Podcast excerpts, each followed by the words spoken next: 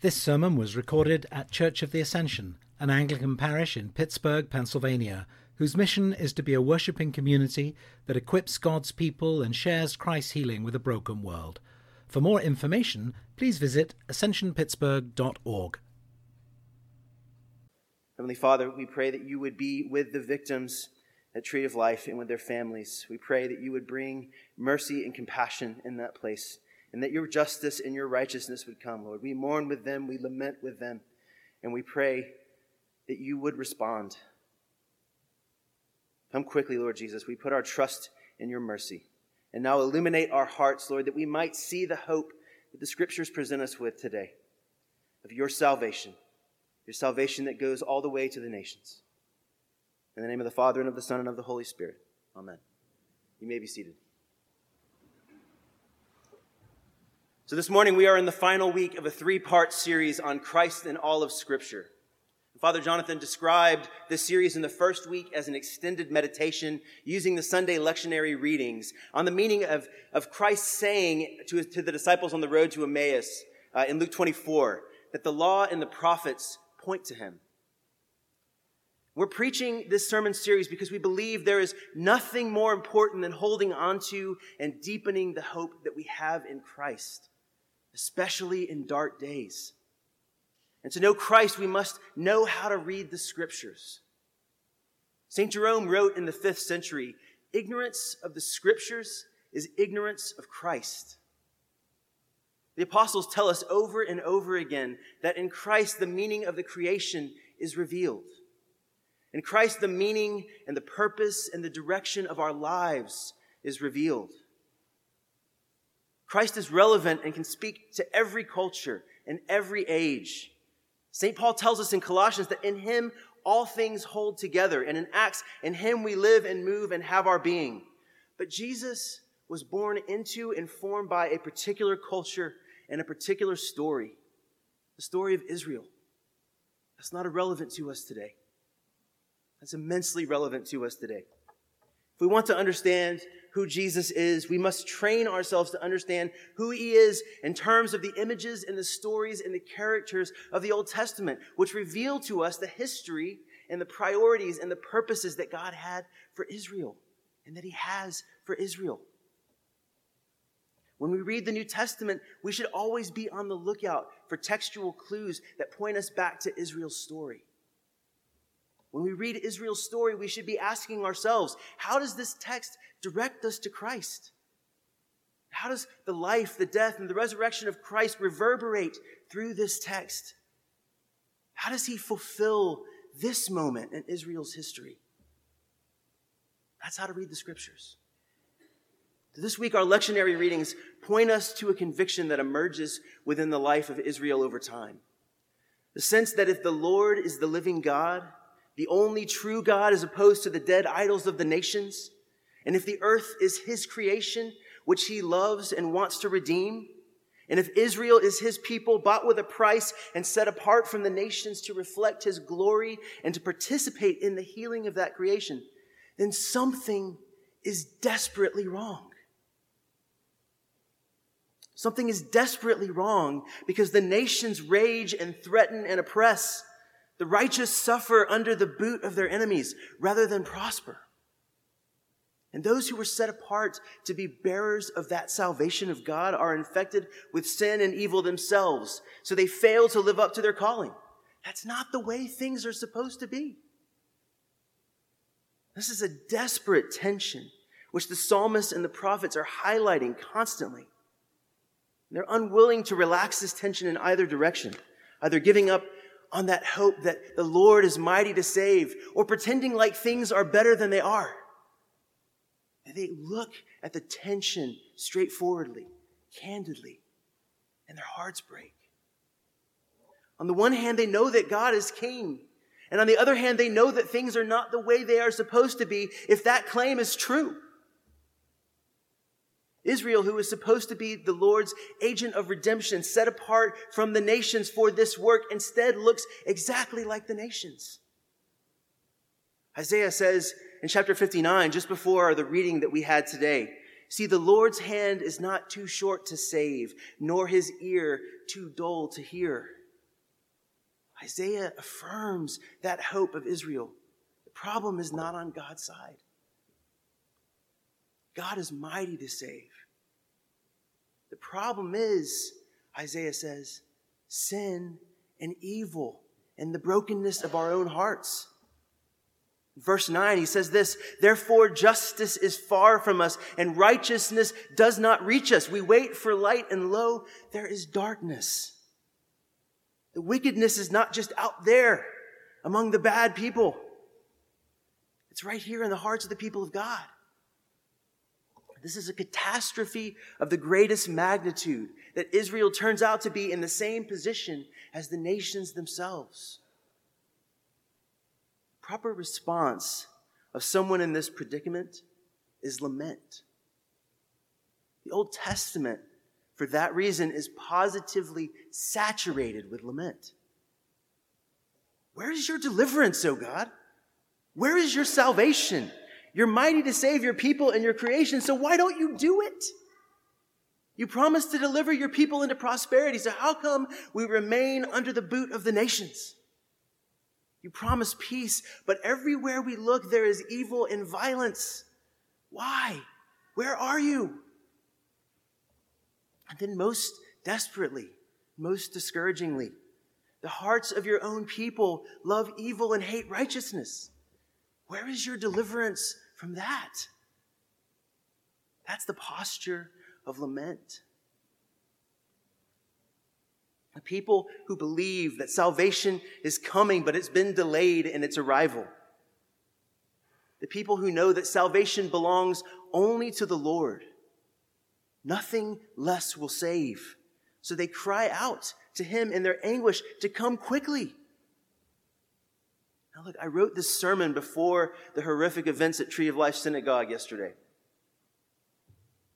And I want to say this as straightforwardly as I can. We stand in solidarity with our Jewish neighbors. We lament with them. We mourn with them. We pray for the victims of this horrible crime. We utterly denounce it.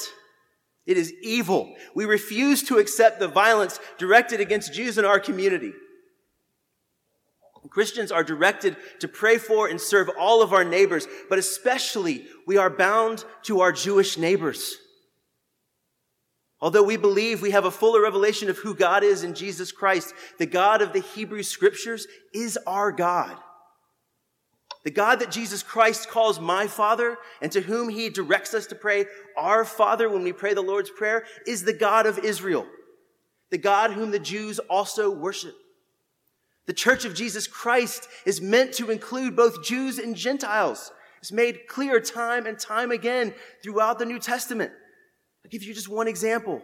St. Paul tells us in Ephesians chapter 2 that Christ has broken down the dividing wall between Jews and Gentiles. He has made the two one. And therefore, our hearts should especially cry out when we hear about violence directed against our Jewish neighbors. Our hearts cry out with our Jewish neighbors for justice. And we see in this horrific action an even greater reason to lament. This is not abstract. This is in our backyard. This is in our city. We cry out to God to deliver us from the violence and the vulnerability of this age. One characteristic way of phrasing lament appears in our psalm today. How long, O Lord? How long, O Lord? That phrase, how long, O Lord, is a way of putting into words the heartrending sense that the people of God have in every generation that God's victory is assured, but it is not yet complete. Lament is the posture of someone who knows they need deliverance, but that neither they themselves nor anyone nor anything else in this world can deliver them. Lament is the posture of the one who has hope only in the deliverance of God someone who longs for salvation. We've been promised a feast. We're not going to settle for scraps.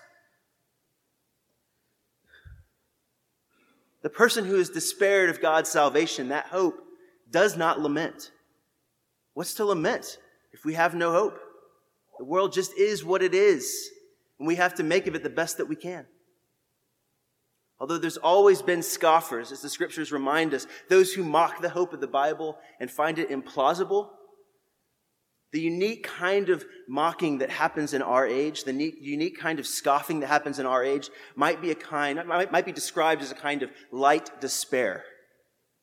I say light despair because we associate despair usually with a sense of heaviness or of depression. But despair and hopelessness in our era can actually feel like liberation, a gentle surrender to what we perceive as the sort of brute reality of things. We're on our own. Better make of it the best we can. Many people walk around with a suspicion that this world is all there is, that we are, as Francis Crick, the co-discoverer of the DNA double helix, said, nothing but a pack of neurons. We are totally, completely, 100% on our own, lost in the cosmos. And the best we can hope for is a this worldly hope, using our advanced technology and our prolific resources to make life as comfortable as possible for as many people as possible. Many of us sit in deep sorrow as we listen to former Christians who tell stories of their own deconversion and describe it as a kind of liberating release, a kind of illuminating insight into the darkness of the way the world really is. Almost everyone who leaves the faith will talk about their own suffering and the suffering of this world. Almost everyone says they can't hold together this claim about who God is with the way the world is. The novelist John Updike described better than anyone else what relaxing into this kind of light despair looks like. In one of his novels, he describes the deconversion of a pastor, and he says this he felt the last particles of his faith leave him. The sensation was distinct, a visceral surrender, a set of dark, sparkling bubbles escaping upward. That's what late modern despair looks like. Letting go, like releasing the air from a balloon, giving ourselves to our suspicion that there is nobody coming to save us. So we better do it ourselves. Scraps. We're promised more than that. We're promised justice and righteousness. I don't know where you're coming from this morning. Are you afraid? Are you coming in with that sneaking suspicion that you're all alone? That no one sees you? No one's coming to save you? So you better do it yourself? I want you to look at Jesus. Look at him with blind Bartimaeus. What do you want for me to do for you? I want you to sit with Jesus and I want you to ask yourself, what if there is someone who knows you? Someone who knows you more intimately than you know yourself, who knit you together in your mother's womb, as Psalm 139 says. What if there's someone who knows your story so well that he's gathered all the tears you've ever cried into a bottle, as Psalm 68 says? He's going to wipe every tear from your eyes. What if there is one whose heart breaks with us at the violence directed at a worshiping community in our own backyard? Who knows that things are not yet what they are supposed to be? You're promised a feast. Don't settle for scraps.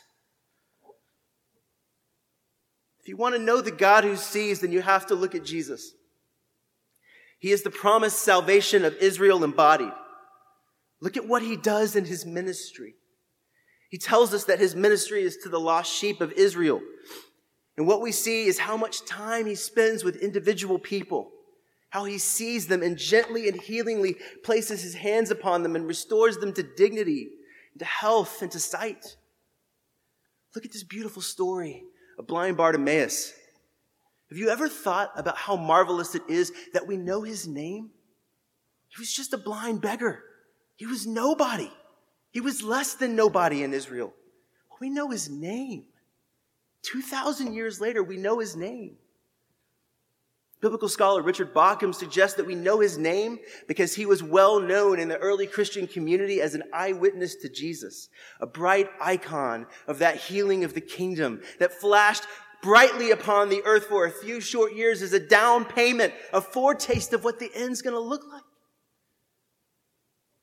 He was one who could attest in his own body that the Lord Christ was the fulfillment of the hope of Israel, the kingdom of God come in the flesh. But Bartimaeus died. And all those that Jesus healed died as well. He raised Lazarus from the dead. Lazarus died again. Jesus' victory is not yet complete. It's begun, but it's not yet complete.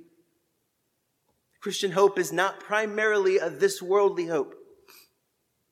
Our hope is in the resurrection of the dead. That this world which we love, the goodness of which is so palpable and tangible that we can taste it at times. This world that is God's creation, that He loves and He wants to redeem, is going to be transfigured. It's going to take on divine life itself at the end of this age.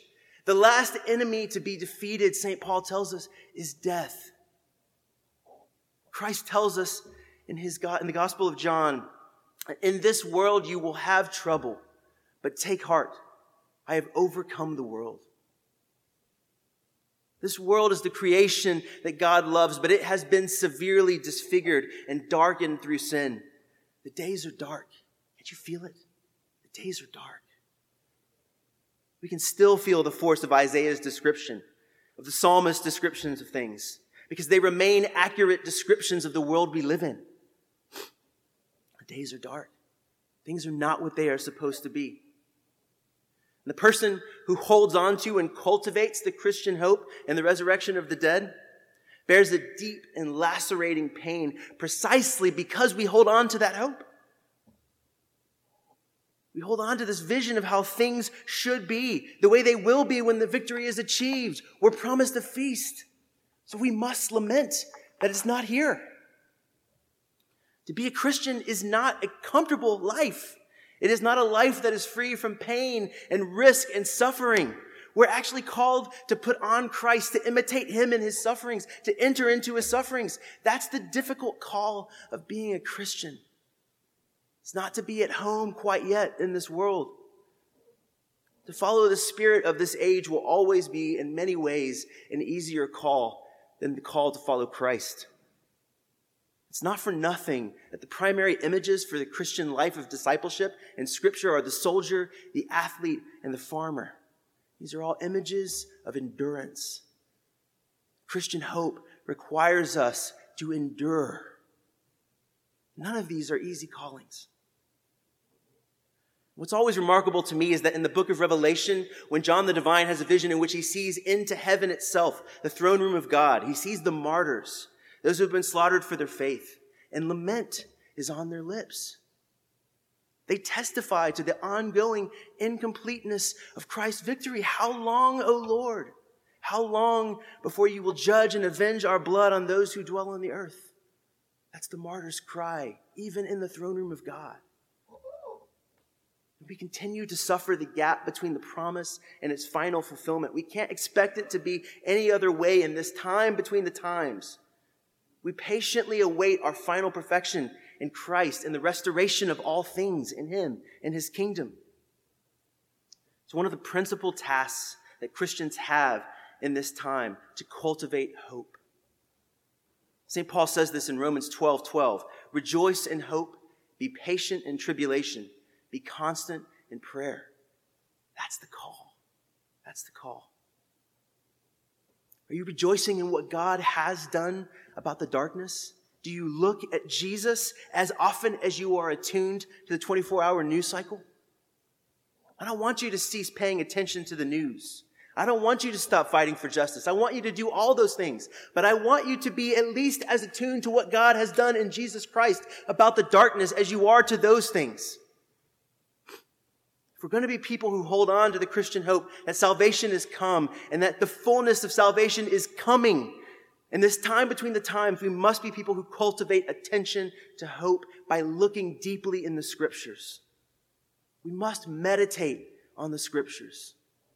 The 17th century Anglican Thomas Traherne said, if we will not meditate, we will lose all. Meditate on the scriptures. But we must also be people who have learned to lament. Look deeply at Jesus, at the salvation of God incarnate, and learn how to say, How long, O Lord, with the psalmist, with Isaiah, with the martyrs in Revelation. Thankfully, we're not alone in this endeavor. You don't have, the burden of this is not entirely on you. Our church calendar trains us to enter into lament. Advent and Lent are penitential seasons. They are seasons that teach sobriety.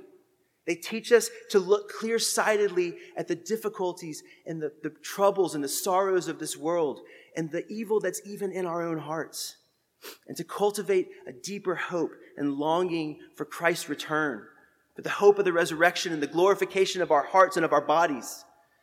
These are seasons that teach us to look squarely at the world's injustice and cry out, How long, O Lord? As we approach Advent this December, I encourage you to begin thinking about what practices you will take on that will train you to see that the world is not the way it's supposed to be and to long for that feast and not settle for scraps. How are you going to put on the Christian hope this Advent? What disciplines will you take on to help you see that God is doing something about the darkness in Jesus? If you have questions about what practices to take on, don't hesitate to talk to me or to one of the other priests in this church. We would be delighted to help you think about what practices will help you. There are sturdy practices that are, are tested in the tradition that will help you. Secondly, I would encourage you to come and lament with us as a body as we mourn this horrific crime that has been inflicted upon our community this weekend. What happened yesterday was nothing less than an act of terrorism. And it is incumbent upon us as Christians to mourn with those who mourn. So tonight at 6:30 Ascension will host a service of prayer and mourning for the victims at Tree of Life Synagogue. We will pray and we will sit in silence and we will bring our laments. We will bring our desires to see the deliverance and the salvation of God. We will pray, How long, O Lord, together? Father, your people cry out to you for the completion of the victory of Christ. We cry out to you for justice and peace we cry out to you that we would finally be at home. Maranatha, come, Lord Jesus. Amen.